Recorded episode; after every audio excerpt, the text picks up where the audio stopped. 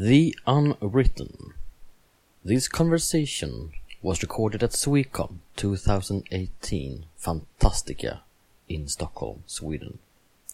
The participants are Mike Carey and Sara Bergmark Elfgren.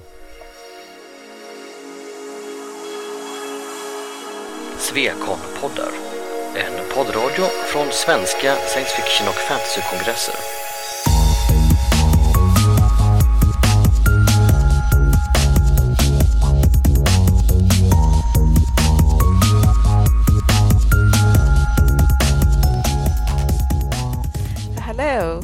Welcome. Can you hear me? Yes. Uh, my name is Sara Bergmark Elfgren. It's so weird to say your name in English. Sara Bergmark Elfgren. Um, and I have the pleasure of sitting here with Mike Carey, one, one the guest of honor. And uh, we're going to talk about uh, the unwritten. Uh, and uh, you have uh, an illustrious career in comics. Have a long career. Yeah. uh, you, you've been, uh, you're the man behind Lucifer, and you've written Hellblazer as well, and Batman, and several Marvel titles. Yep, X Men, Fantastic Four, Yes. Daredevil. How did you end up in comics? Um, so I spent a lot of my teens and my 20s writing novels or things that I sort of thought were novels. They really weren't. They were just big, shapeless bags of story because I didn't know anything about structure. Um, and I would send them to publishers and they would bounce right back to me.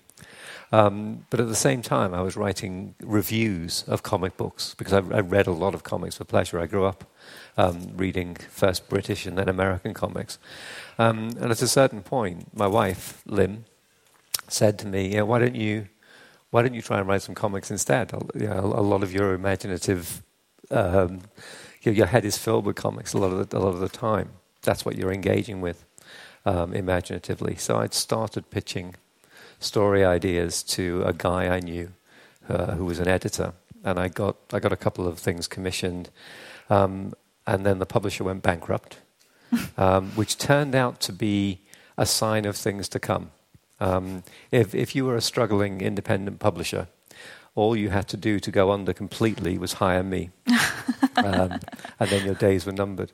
Um, but yeah, I, I, I, sort of spent a, a, a, few years noodling with independent publishers in the UK and the US. And mm-hmm. then um, through that, I ended up writing Lucifer, which was my, my break into, into sort of mainstream comics writing. So I was an overnight success in about 10 years. Brilliant. Uh, the Unwritten was published between 2009 and 15, and uh, by Vertigo. Yep.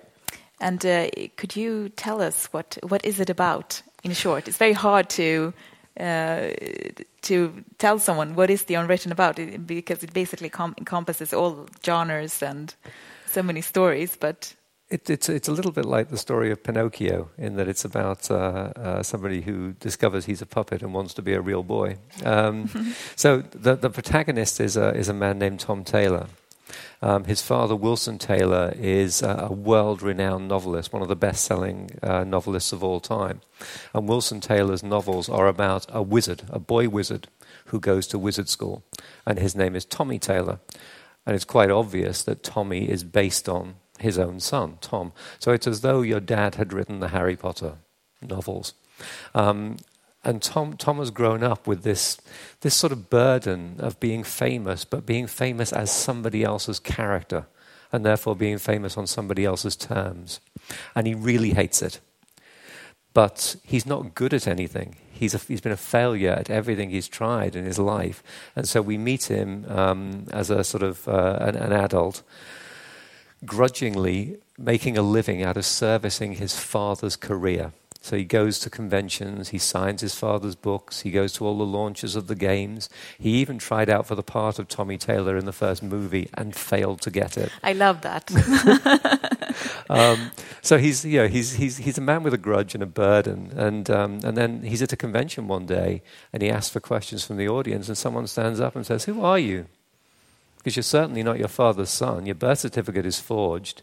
The photos of you as a child are actually of a different child who was paid to be in them. So you're, you're, you're, you're a fraud. Um, and the more he tries to prove that he is who he says he is, the more his life falls apart. And it becomes apparent that he may actually be a fictional character, that he may be his father's boy wizard grown up and somehow transported into the real world. He starts to meet characters from the novels. He meets the evil vampire, Count Ambrosio. Um, who is the big bad in the novels. He meets the little winged cat, Mingus, who is Tommy Taylor's familiar, and it seems to know him and it really likes him. Um, so he's, um, he's faced with this existential crisis. Not only is he the, the, the, um, the, the, the basis for Tommy Taylor, he may be Tommy Taylor. He may be a completely invented figure. That's the starting point. And then through that, we, um, we do a lot of other stuff. yeah, you do indeed. I almost had an existential crisis on my way here because the first thing I saw was a huge sign saying Tammy's Taylor. Tammy's Taylor, and I, th- I thought to myself, then I'm not, then I'm not insane. okay, good. You saw yeah, it too. we, we had the same reaction. very, very eerie, especially after rereading the old, the old unwritten. Uh, with, um, but uh, the origins of this story, uh, from what I understand, you pitched it uh, to Vertigo together with the artist uh, Peter Gross. Could you tell us a bit about where did it come from? So Pete, Peter and I had worked together for six years, for, for more than six years on Lucifer, um, and we'd become very, very good friends. When Lucifer was wrapping up, um, I said to Pete, you know, do you, want, do you want to do something else together? And he said, yes, let's pitch something to Vertigo together. And we did. We pitched about a dozen somethings we had so many ideas, and we just kept on flinging them at Shelley Bond, who was our editor, and she would fling them upwards to Karen Berger, who was her boss, and then they would disappear somewhere, somewhere in the ether. And three years, we spent three years doing this, pitching stories, nothing would catch on. Uh, I went off and wrote X Men. Peter worked with Mark Millar on American Jesus, and it just seemed like it was never going to happen. Um, then we both went to San Diego uh, in 2008 and uh, Pornsak Pichetshote, who was one of the Vertigo editors, was there too. And he said, you know, just cold pitch me something now. Pitch. so Peter pitched a story about a, a, little girl who we follow in real life and also as a character in a story. So, like the same story told twice. And I pitched a story about the magic trumpet from Hindu mythology, which, um, which sounds the end of a yuga and the start of an, another yuga. So it like ends the world and begins the world. And Pornsak said, okay, suppose they're the same story. and we said, but they're not. And he said, but they could be. Carry on talking. And we did. It was ridiculous, but we, we ended up sort of like fusing those two things. The magic third ingredient was um, Christopher Milne, mm-hmm. because I'd been reading um, The Enchanted Places, which is the first volume of Christopher Milne's autobiography. Christopher Milne being um, Christopher Robin from the Winnie the Pooh stories. And that, that's, that's Tom. Uh, so so Christopher, Christopher, Milne grows up with um, the, the, the, sort of the, the fact that his father took the bedtime stories that he used to tell him about his own little toys, Pooh and Piglet and Tigger and Rabbit, and made a fortune out of them. So Christopher Milne is famous as a little boy in the Ernest Shepard illustrations, a little boy in a long coat that looks like a girl's dress. Um, he used to get bullied terribly at school because the kids he was with at, this, at his public school thought, thought that this was hilarious. Um, and he said in the autobiography, I felt as though my father had stolen my childhood from me mm. and left me nothing but the empty fame of being his son. Mm. So we just put all of those three things together, turned them into a pitch, and that was the pitch that they accepted. so it took an awful long time. Um, because at that time, you needed, there were so many gatekeepers at DC. You had to pitch to an editor first. They would pitch to the group editor, and the group editor would pitch to the publisher. Mm-hmm. So you had to kind of like, it was a bit like playing croquet, where you've got to get the ball through all of the different um, hoops. Mm. But you have worked for several years with Peter Gross. Yes. And now you went into this new collaboration as co creators. Yep. What was your co- what was your collaboration like on the unwritten? It was great. It was really really organic and it was really fun. So we we did we'd have long long conversations which DC would pay for. um, so Pornsak would would phone us up and then we would just, just stay on the line for an hour or an hour and a half or two hours and we just brainstorm endlessly. It usually fell to me to write up um, the results of the brainstorms, and then Peter would annotate what I'd written, and then I'd take it and make a, a final collated version of it. Um, so we did that for the pitch.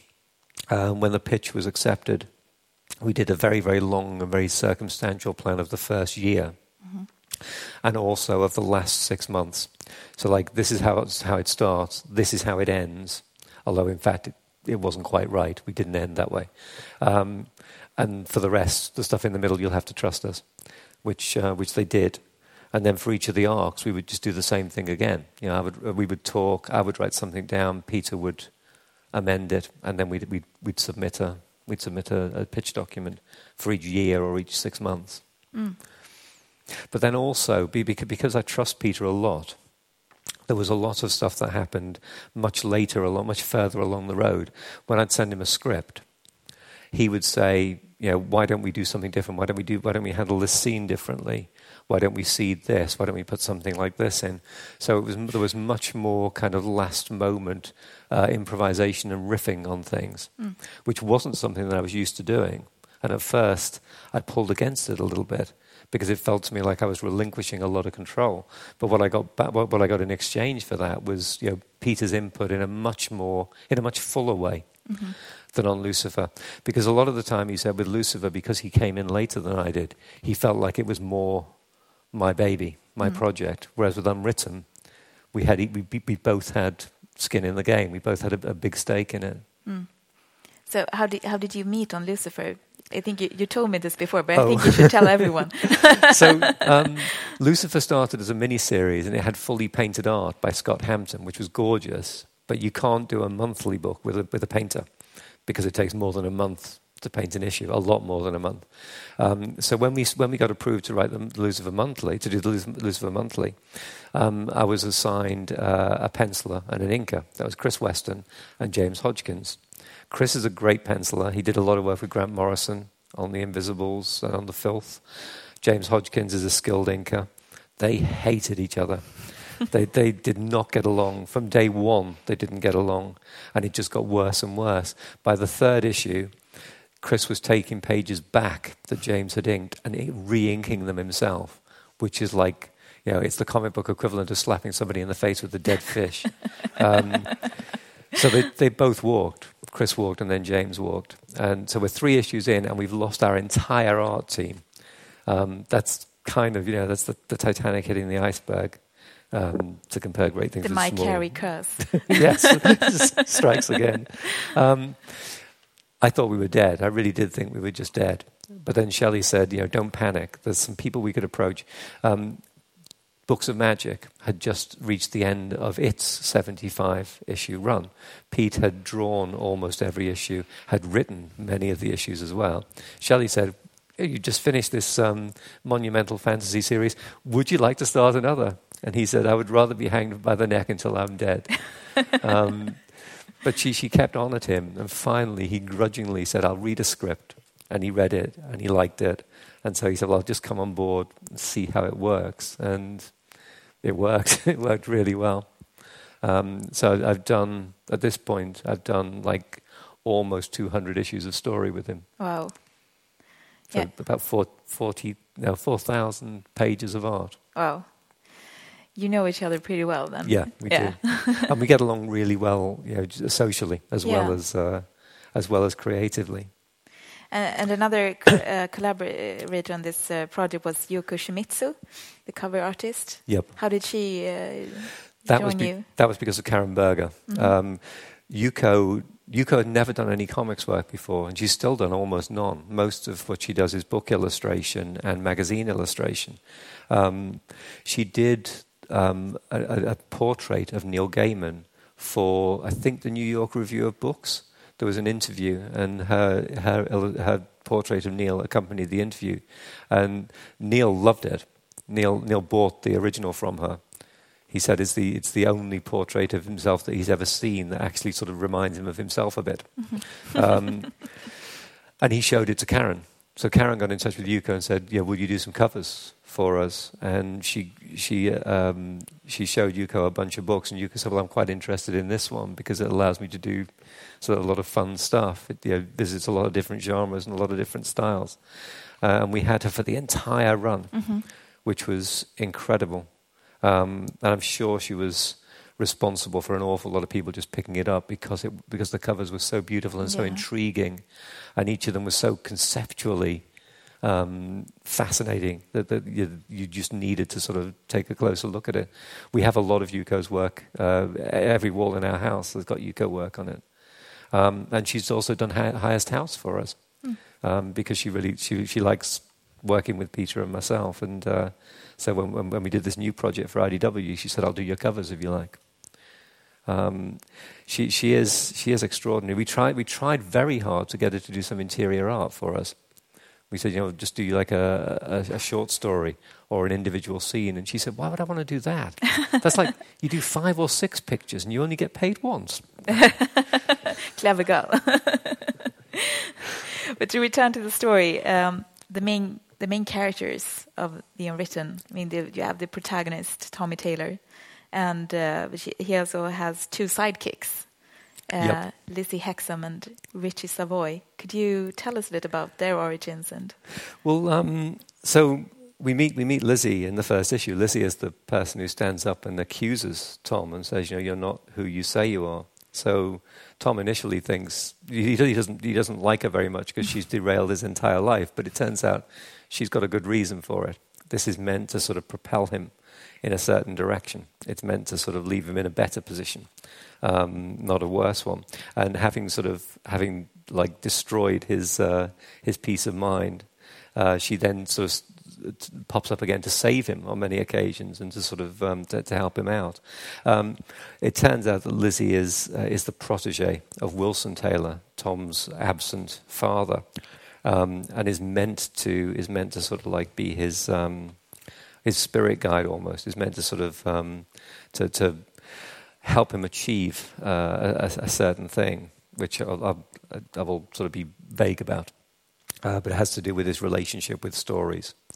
Um, Wilson had a plan. The reason why Wilson has written these stories about his son is because he wants his son to have a very, very special, very close relationship with the worlds of story. Um, and Lizzie is meant to sort of move Tom along that road. Um, Savoy is um, is just a, a opportunistic journalist um, who gets close to Tom after after all these awful things have happened to Tom because he wants to write a Pulitzer Prize winning expose of Tom. But they both they both end up being his companions through all of the things that happen, and coincidentally, they seem to mirror the two companions of the boy wizard, Tommy Taylor, who, like um, a lot of characters in um, J.K. Rowling's work, have alliterative names Peter Price and Sue Sparrow. Um, and it seems, in many, way, in many places, it seems as though they're the fictional versions of those events are somehow influencing what happens in the real world. Um, we, we ultimately we get we had to give Lizzie an origin. We, we we got about two two years into the book, and we told the story of you know, where, where did Lizzie come from? What Yes, was I was Lizzie? just about to ask you about that, her Um, origin story. So it, it's um, we we wanted to cheat. Um, Lizzie uh, believes wholeheartedly believes that she is a fictional character. That she comes from the Dickens novel Our Mutual Friend, which has a character called Lizzie Hexam in it. We wanted to leave open the possibility that she is completely mad, that she just has a dissociative mental illness, which Wilson has very, very callously played on um, in order to, to, to prep her for the role that he wanted to play in Tom's life. So we told her origin story twice. Uh, it's issue 17 of The Unwritten was a double-sized issue, and it was a choose-your-own-adventure. So you're following or- Lizzie's origin, but depending on which way you go through the story, she either is or isn't Lizzie Hexam from Charles Dickens' novel um, Our Mutual, Our Friend. And it, uh, from what I've read, it, it kind of almost drove you mad as well, it writing was- the story. it was so hard to do. We had um, so they, they gave us a double-sized issue. Actually, it wasn't even a double-sized. It was about 36 pages instead of 22. Um, and we thought, yeah, that's not going to be enough room for what we want to do because we want to have lots and lots of different pathways through the story. So Peter said, why don't we turn each page into two pages uh, and turn the comic on its side? And then we got 72 pages. So we did that. Um, but it meant that we had to we had to sort of like bear in mind that each page that was going to the printer was two pages for us, and that we, we needed to control both the order of the pages as we had them and the order of the pages as they went to print. And it got to the point where I had like had all these pages strewn on the floor of our house. Peter had a sort of uh, a photocopy of all the pages strewn on the floor at his house, and Pornsak was in his apartment in Brooklyn, and we were just like shouting at each other down the phone. it doesn't go there. It can't go there. It's not on a page turn. It's halfway through. Um, it was it was very very tough but it, but it, it, kind of worked. I think it uh, it did what we wanted it to do, which was it um, it has reality crashing into story in a really sort of um, in a really weird way that impacts on the form of the of the of the comic, which is what we wanted. And uh, like many things that are very well executed, it's got such an effortless feel to it when you read it. uh, you got some really interesting villains as well in in this universe. Uh, I'm, I'm actually very curious about something. Um, the main villain in the Tommy Taylor books, Count, Count Ambrosio. Ambrosio. I was just uh, curious as why as to why you picked a vampire because at this at this point in time, I mean, it was during the Twilight craze and oh, uh, God. Um, I mean, um, uh, the status of the vampire wasn't. Uh, uh, it's a very classic vampire. Yes, he's, just, not a, he's not a sparkly. No, he doesn't sparkle at all. At all. he's, um, he's, not very brooding either. he, he's not Anne Rice or um, or uh, Twilight. He, I, I, guess we wanted him to be Voldemorty because there's, there's, definitely a sense in which J.K. Rowling is is one of our um, our fictional uh, reference points mm-hmm. for the for the story. Although. Um, yeah, once we've established the Harry Potter analog, we deviate from it a lot very, very quickly. Um, we wanted him to sort of be a Voldemorty figure, but we wanted him to be different, to have a spin on him. So I just said, let's, let's, let's, let's make him be a vampire. Um, the other reason why a vampire seemed to be a good fit is because he's going to come back from the dead mm-hmm. endlessly in the mm. way that Dracula does in the, in the sort of Hammer horror movies. You, you, whenever you think Ambrosio is dead, he just pops up in, a, in another form. Um, so it seemed to be, it seemed to work from that point of view. The, the weird payoff for all of this is that sort of having created a fictional world that was like clashingly obviously stolen from J.K. Rowling, we ended up writing one of the Tommy Taylor novels. Oh. Yeah, we we we we, we well, it's, yeah. it's the ship that sank twice. Yes. Um, we we we we, um, we decided we would do an OGN, like a a, stand, a free standalone story that would be the story of the first Tommy Taylor novel.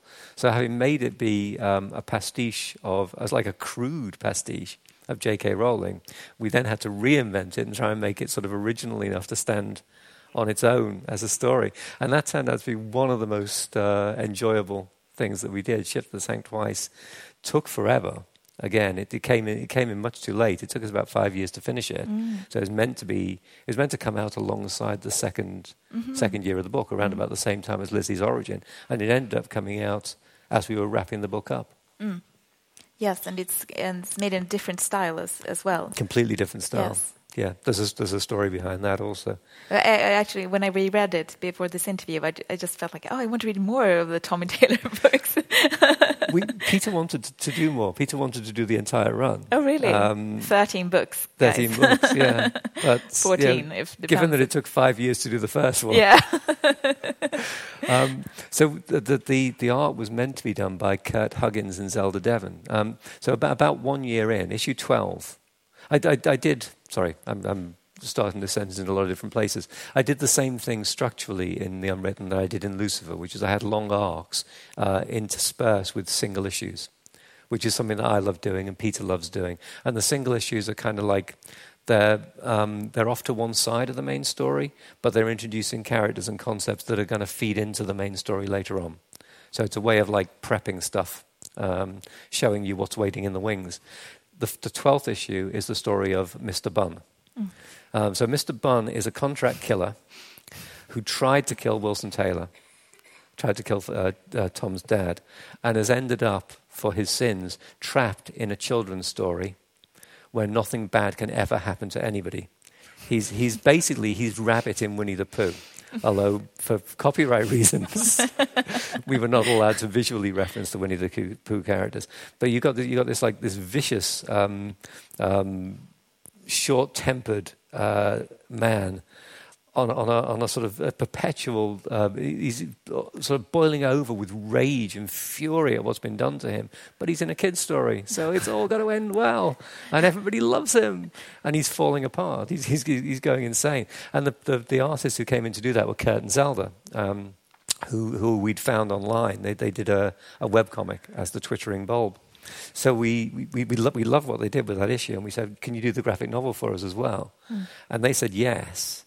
But then something awful happened. They, they, they went off to Burning Man and they had a life changing experience at Burning Man, as a result of which they separated as, oh. as both as life partners and as creative partners. Hmm. And they kind of had to walk away from the project because they couldn't work together anymore. Mm. Um, so we got Al, Al Davison in to finish it, and Al Davison invented a, a style that was like enough, similar enough to theirs mm. that it doesn't jar. No. And I think the book ends up looking gorgeous. Yes, it's visually beautiful, it's, stunning. They, they, were working from Peter's um, Peter's rough layout, so there is a homo- homogeneous feel to it for that reason as well. But I think it's just it's just a really satisfying fantasy texture for a story. I'm really proud of that book. It's beautiful. And speaking of story and storytelling, uh, how much you said that you envisioned a different ending from the beginning. Uh, how much of the story changed when you worked on it, and uh, were there any surprises in particular that uh, came along? There were there were a, lo- a lot of a lot of things that uh, that happened because they happened. Yeah, we, we we always knew that we were heading towards a certain a certain ending for Tom, mm-hmm. and we we knew we won't spoil it, so don't we, worry. we knew what the shape of that beat would be. We knew what Tom's Tom's ultimate fate had to be, and we knew how that would impact on Wilson, on uh, uh, uh, Lizzie and Lizzie and Savoy, and, and on Pullman. Um, so we had, we had kind of endpoints for most of our core cast, but there's lots and lots of different ways of getting to that. And so the, the middle the middle of the story, as with Lucifer, was very freeform. We did the things that, that we really wanted to do. One of the joys of, of writing Unwritten was it, it references a lot of other stories. It steals from a lot of other stories, retells them with, with changes, um, and we ch- we chose stories that we were that we wanted to that we wanted to explore. Um, there's a zombie story in the middle, um, which was basically because I was doing a lot, a lot of stuff that had zombies in right there, and I thought we should probably probably put that in. Um, I kept trying to do a, se- a sequence where Tom is trapped in Pride and Prejudice, specifically trapped in a ball in Pride and Prejudice, and constantly sort of having dances with the same set of characters going round and round, trying to trying to find an escape point and not managing it. And we couldn't do that, but we did get a lot of Jane Austen characters in mm-hmm. at the end. Yes. Um, in I, a quite gruesome way too. yes, um, I think one of the biggest surprises. So there's a character, Madame Rausch, yes, uh, who comes in quite quite a long way into the story. I think mm. the first time you see her, she has a very small role at the auction of Wilson Taylor's estate. Mm. And then she gradually becomes more and more important as the story goes on. And we didn't envisage her having quite the role she did. But she's actually, in, in the end, I think she's one of the, one of the most important antagonists.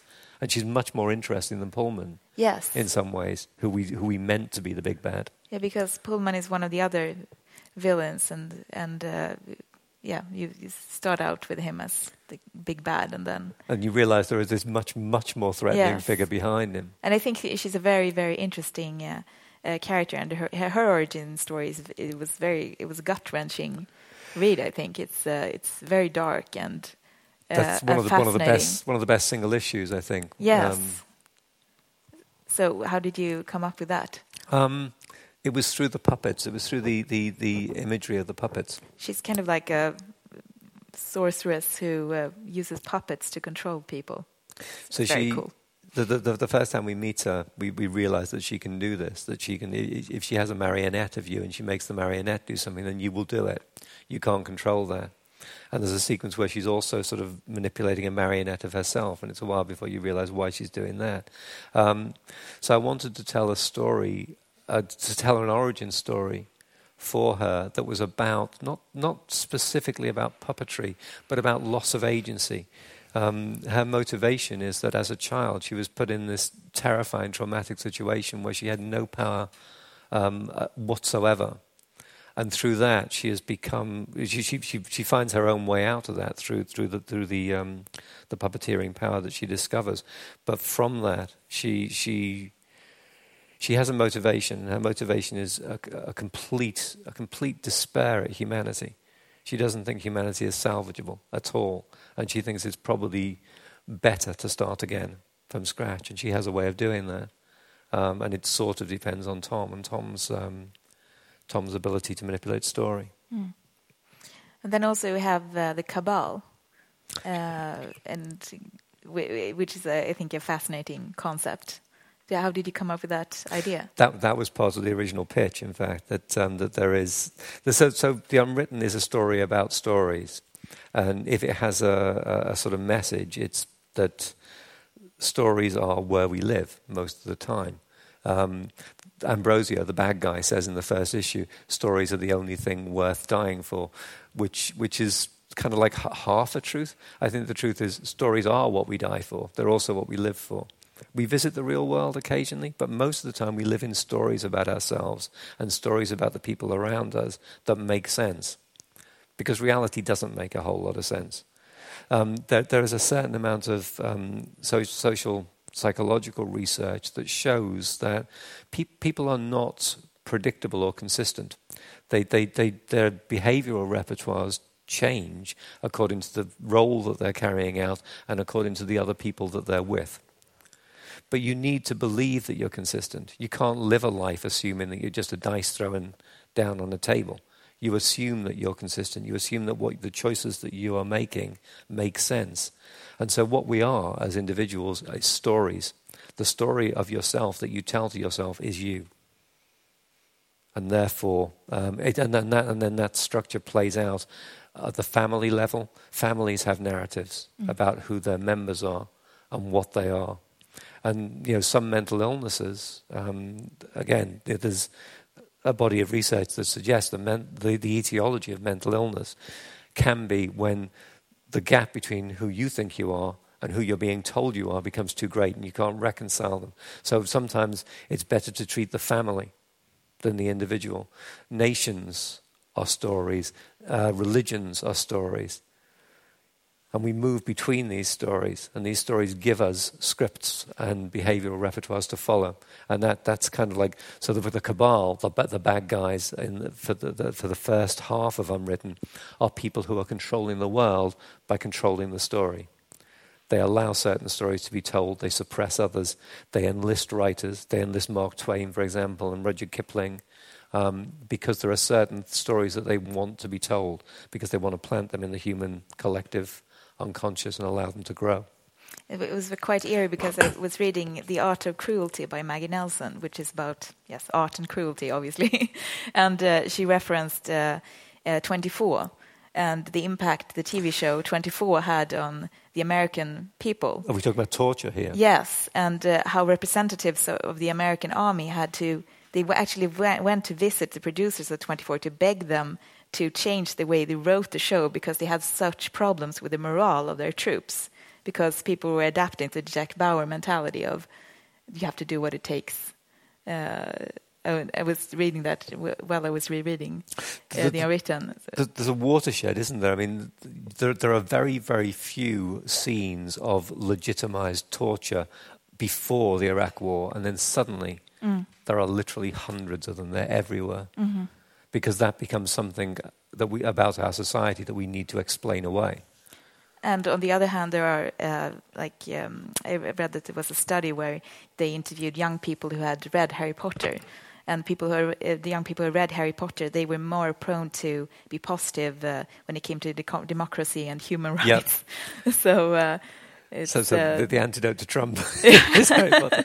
Um, the, the, drug, the drug lords, the drug cartels of Medellin, um, some of them would show the Terminator movies endlessly to their foot soldiers to inculcate the uh, the idea that, that they were more than human, that they were like robots with skin. Mm. Yes, frightening. And uh, I think how much time do we have left? 11 minutes. So I had a feeling that there was a sign coming up. that was uncanny. I was right. Uh, there, there is uh, volume nine of uh, the collections, the collected, uh, the unwritten. It's a crossover with uh, with fables. Yes, with fables. How did uh, that uh, come to happen? That that was that was Peter talking to Mark Buckingham at a convention and just like um, spitballing the idea, and Mark turned out to be enthusiastic, and so did Bill. Yeah. So we um, we got together and decided to do it. It was fun. I don't think it was necessarily successful because I, I just assumed Fables was outselling us by about ten to one easily. So I made the naive assumption that that meant that every unwritten reader was also a Fables reader. Mm. Um, so I didn't bother to explain who the Fables characters were. I just threw them in, and that was a mistake. but it was fun. It was crazy fun. I, I always loved the um, the thirteenth floor characters in Fables, the witches, Mm-hmm. and so I built I built I gave them all big big roles in the story. And of course, Pinocchio is a Fables character, and Pinocchio is a great analog for Tom. Mm. So Pinocchio and Tom really hit it off. Why, why do you, uh, I, read you, you, you were talking about that earlier, and I also read that you said that, for example, the Sandman uh, in the Sandman, Gaiman creates a mythology of other mythologies, and in the Unwritten, you've created a story of other stories.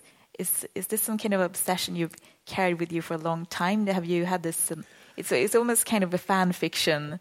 It uh, is, yeah. Have you have been doing that? Were you doing that before, or uh, have you dreamt of doing that? Like delving into where does this obsession come from? To like, why, why can't we? And I say we because I do the same thing. Why can't we leave other people's stories alone as writers? I, I, think I think it's partly because you know the, the, this this idea that we are stories and that uh, the architecture of our mind is the architecture of the stories we've read. Once you start thinking in those terms, it's hard to it's hard to get away from. And I've always loved. Um, stories that have embedded narratives, stories that are deliberately discursive and rambling, and where the discursions and the ramble, the rambling is is the point. So one of my favourite um, novels is uh, Tristram Shandy by Laurence Sterne, which is a gigantic tome. And it really nothing happens much at all. At one point, the main character gets his dick caught in a window sash, um, and at one point, um, there's there's like a love affair between his uncle and a widow.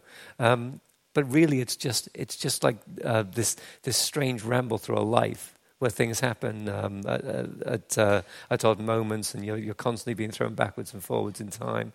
We love the Arabian Nights, which is why we, we did our own sort of pastiche of it. Um, I, I, I, guess metatextuality is just something that I really, I really enjoy playing with. The challenge, obviously, is when you're when you're sort of going into and out of other stories to keep a through line that still maintains some kind of urgency Mm-hmm. and some kind of emotional uh, impetus. Because if anything can happen, then it doesn't matter what happens. Yes. So you have to sort of make sure that you don't lose sight of the stakes. But having said that, there, there's there's something wonderful about sort of borrowing um, the furniture of other people's stories and inserting them into your own. Um, and a lot of the stories that I love are sort of retellings in one way or another. Mm.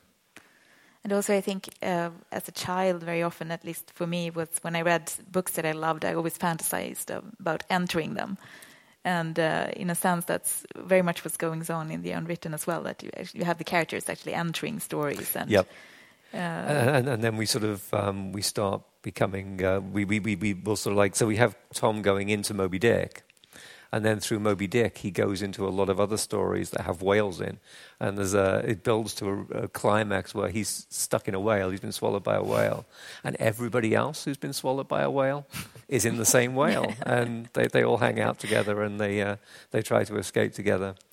That that was uh, that was one of my favourite moments, and of course um, that then leads to him meeting the ultimate whale, Mm. who is not a fictional whale at all. It's Thomas Hobbes' Leviathan, the whale that is the collective, the collective of humanity. yes, and um, I think maybe we should ask if there are some questions in the audience.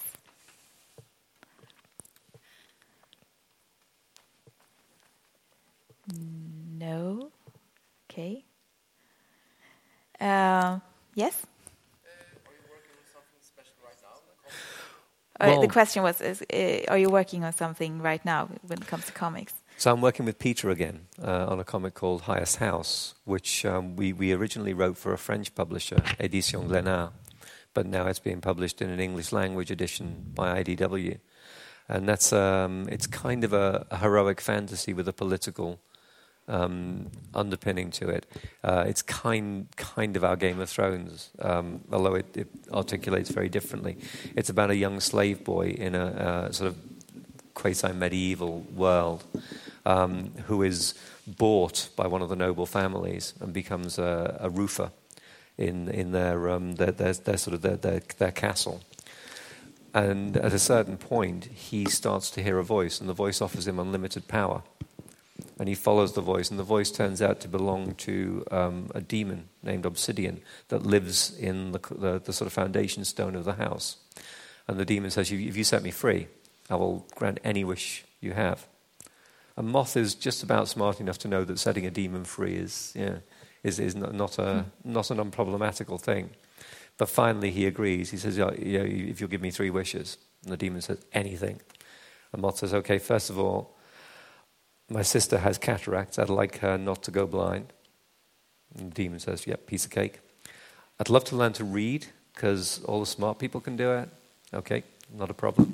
And I'd like you to free every slave in the world. And the demon says, You know, actually, that's probably a bit bigger than, than you think it is, so let's not do that. And Moth says, Those are my terms. And the demon says, Oh, shit, all right, fair enough. I'll have to give you enough political power to do that yourself then. And that's the story. wow. and it's, um, so it's, it's me, it's Peter, um, and it's Yuko again. Yuko's doing the covers again. And God, it's a beautiful book. It is mm. such a beautiful book. Uh, you mentioned earlier that you were using Jane Austen characters. I was kind of envisioning Mr. Collins in this context. Could you please tell us a bit more about how you did, what we, you we, did? We don't meet Mr. Collins. I'm sorry to say. It's it's the. It's He's probably been eaten at that point. probably has. Yes, he's not going to survive long in that world. So there's, there's a point where there there is this massive massive cataclysm that sort of rips through all of the fictional worlds, and after that cataclysm, we meet the Bennet sisters and some of the other Jane Austen heroines in a sort of post-apocalyptic wasteland where you've really got to be incredibly ruthless to survive. Um, we just see them, see them being very ruthless, but at the same time keeping their manners because you know etiquette is everything. Wait, do you have any plans to revisit this universe? The, the Unwritten. Uh, well, we we did have um, we we had a green light at one stage to do a 2nd mm-hmm. um, OGN, which would have been the um, the, the, the glass doorknob. Um, but it, the reason why we didn't was because the, the monthly series had ended. The, the, first graphic novel was meant to sort of feed into the monthly mm-hmm. because it was meant to be not just a Tommy Taylor novel, but also the story of how the novel came to be written. Mm-hmm. So you would be with, with Wilson and with Tom in the real world, and then you'd be with Tommy in the fictional world. And there's no point in doing that anymore because the story's, the story's told, the story's finished. And I just don't think there would be enough of an audience for it. Mm. But I will carry on working with Peter. Mm. Um, and it's, it's possible that we'll sort of go back into Tom's world, but not Tom's life at mm-hmm. some point. Um, when we leave Richie and Lizzie, they're in very, very different situations than when we find them. Lizzie, in particular, is, is sort of looking for answers yes. to, to, to, some sort of very, very fundamental questions. So it'd be possible to sort of pick up with, with, with that. And it's hard to shake the feeling that the cabal might resurface. is out there. I yep. mean, especially the past few years with social media and how rumors are spreading on like wildfire and we, we were so we were, we, we, we were telling this story before Trump, yes. before the rise of Trump and Brexit, and be, be, before um, Russia managed to rewrite the map of the world by telling stories.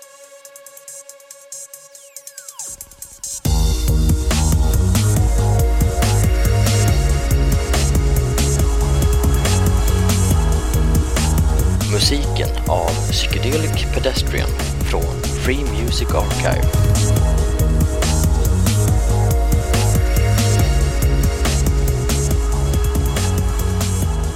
Besök gärna vår hemsida på svekonpoddar.se